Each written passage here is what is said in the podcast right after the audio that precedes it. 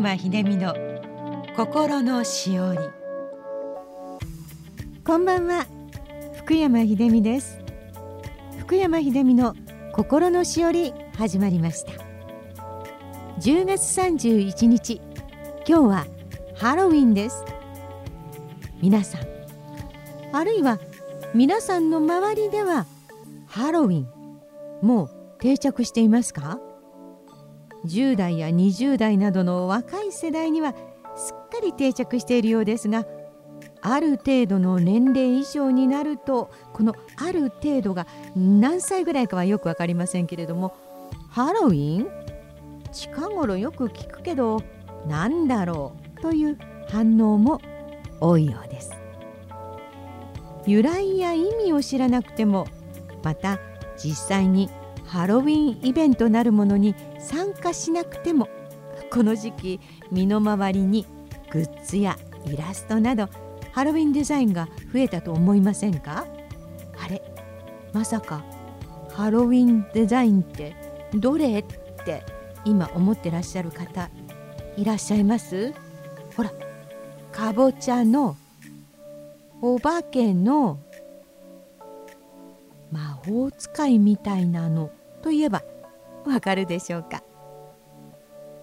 さあ今日は小川美明の作品を聞いていただきます。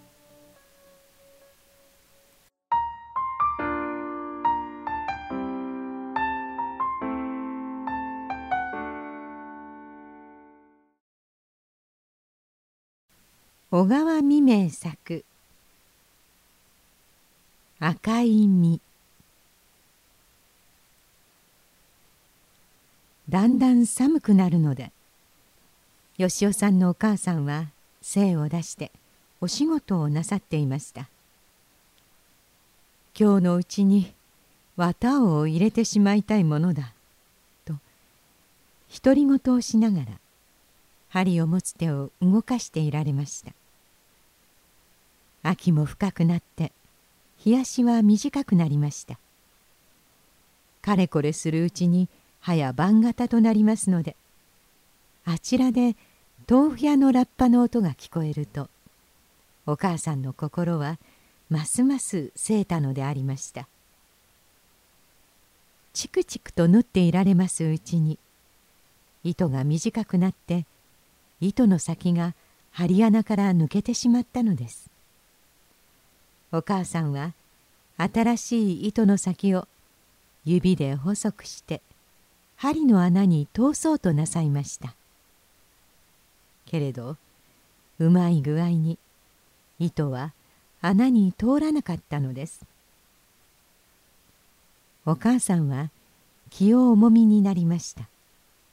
そして明るい方を向いて針の小さな穴を透かすようにして糸の先を入れようとしましたがやはりうまくいきませんでした「よしおさん」とお母さんはたまりかねて隣の部屋で勉強をしていたよしおさんをお呼びになりました「何ですか？お母さん」とよしおさんはすぐにやってきました。お母さんは目が悪くなって通らないから。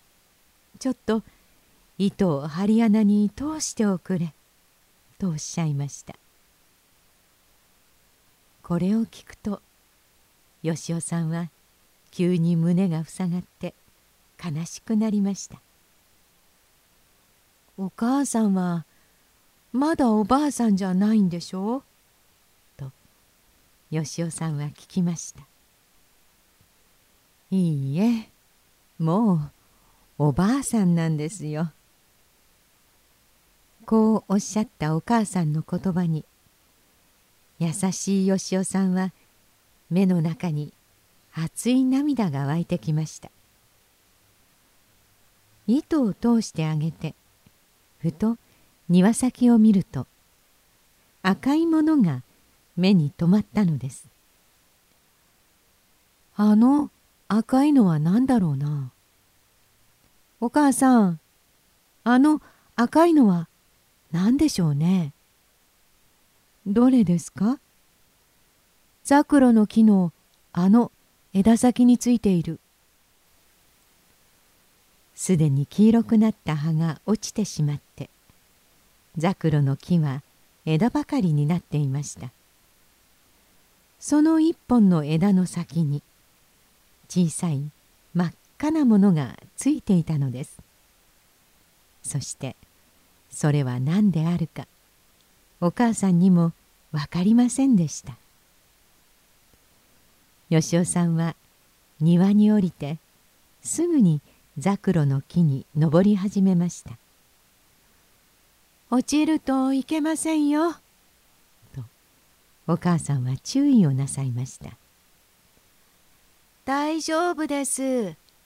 と吉尾さんはもう木の中ほどまで登ってその枝に足をかけていました。近づいてみるとちょうどルビーのように美しく透き通る何かの小さい実がザクロのトゲに突き刺されていたのでした。どうしてこんなところに赤い実が突き刺されているのだろう。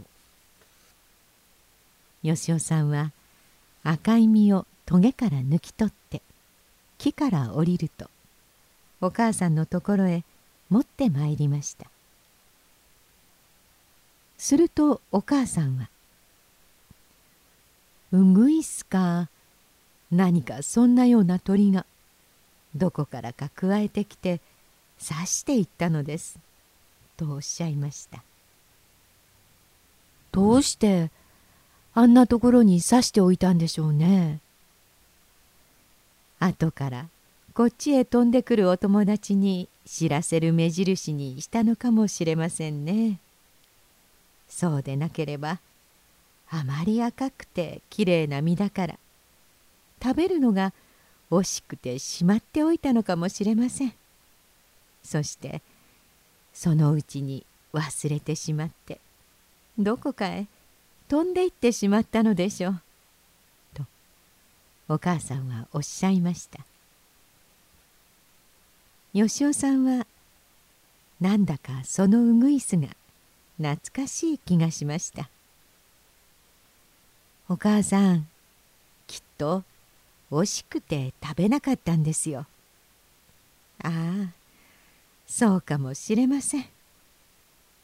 美しい赤い実を手のひらの上に乗せて眺めていた吉尾さんは何の実だろうかと思いました。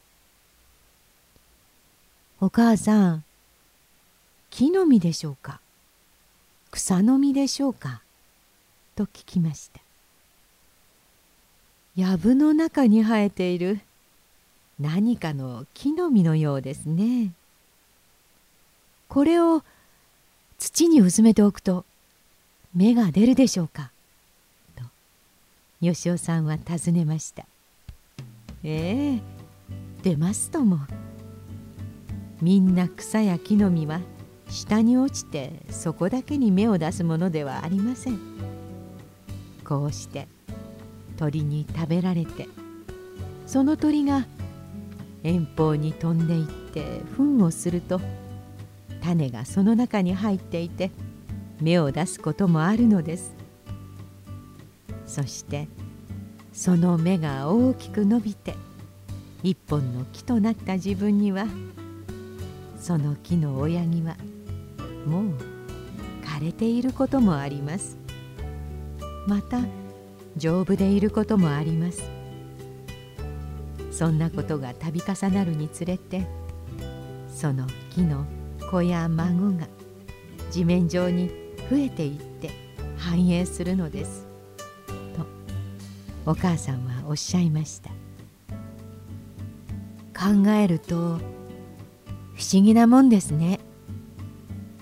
それだから美しい実のなるのも木には深い意味があるので自分の種類を保存することになるのです。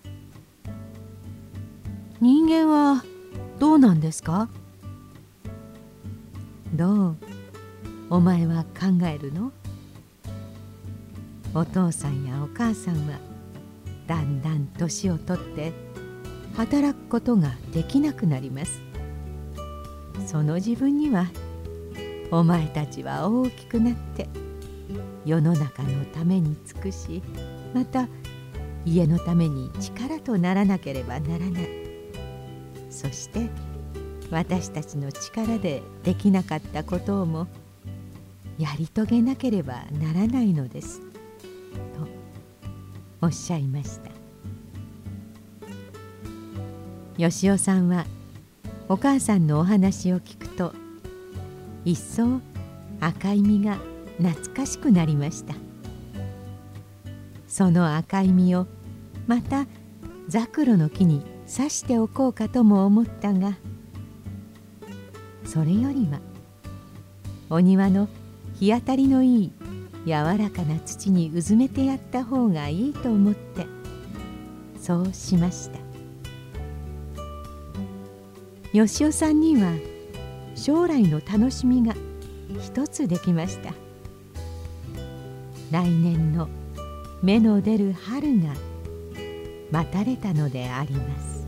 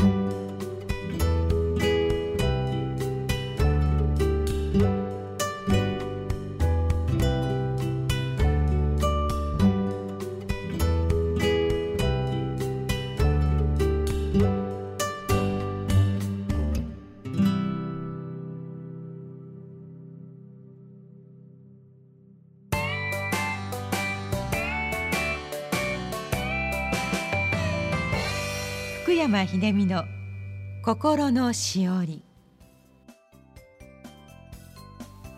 いかがでしたか？赤い実がつきそうな木でもないのに赤い実が突き刺さっている。ああ鳥があそこに刺して忘れていったんだなと思うと2階に上がってきてどうして2階に上がってきたのかどうしても思い出せなくてもう一回下に降りてもう一回2階に上がってみてもやっぱり思い出せない私は鳥に親近感を覚えました。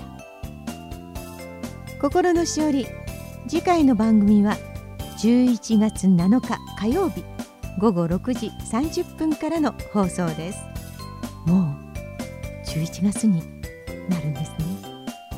お相手は福山秀美でした。ではまた。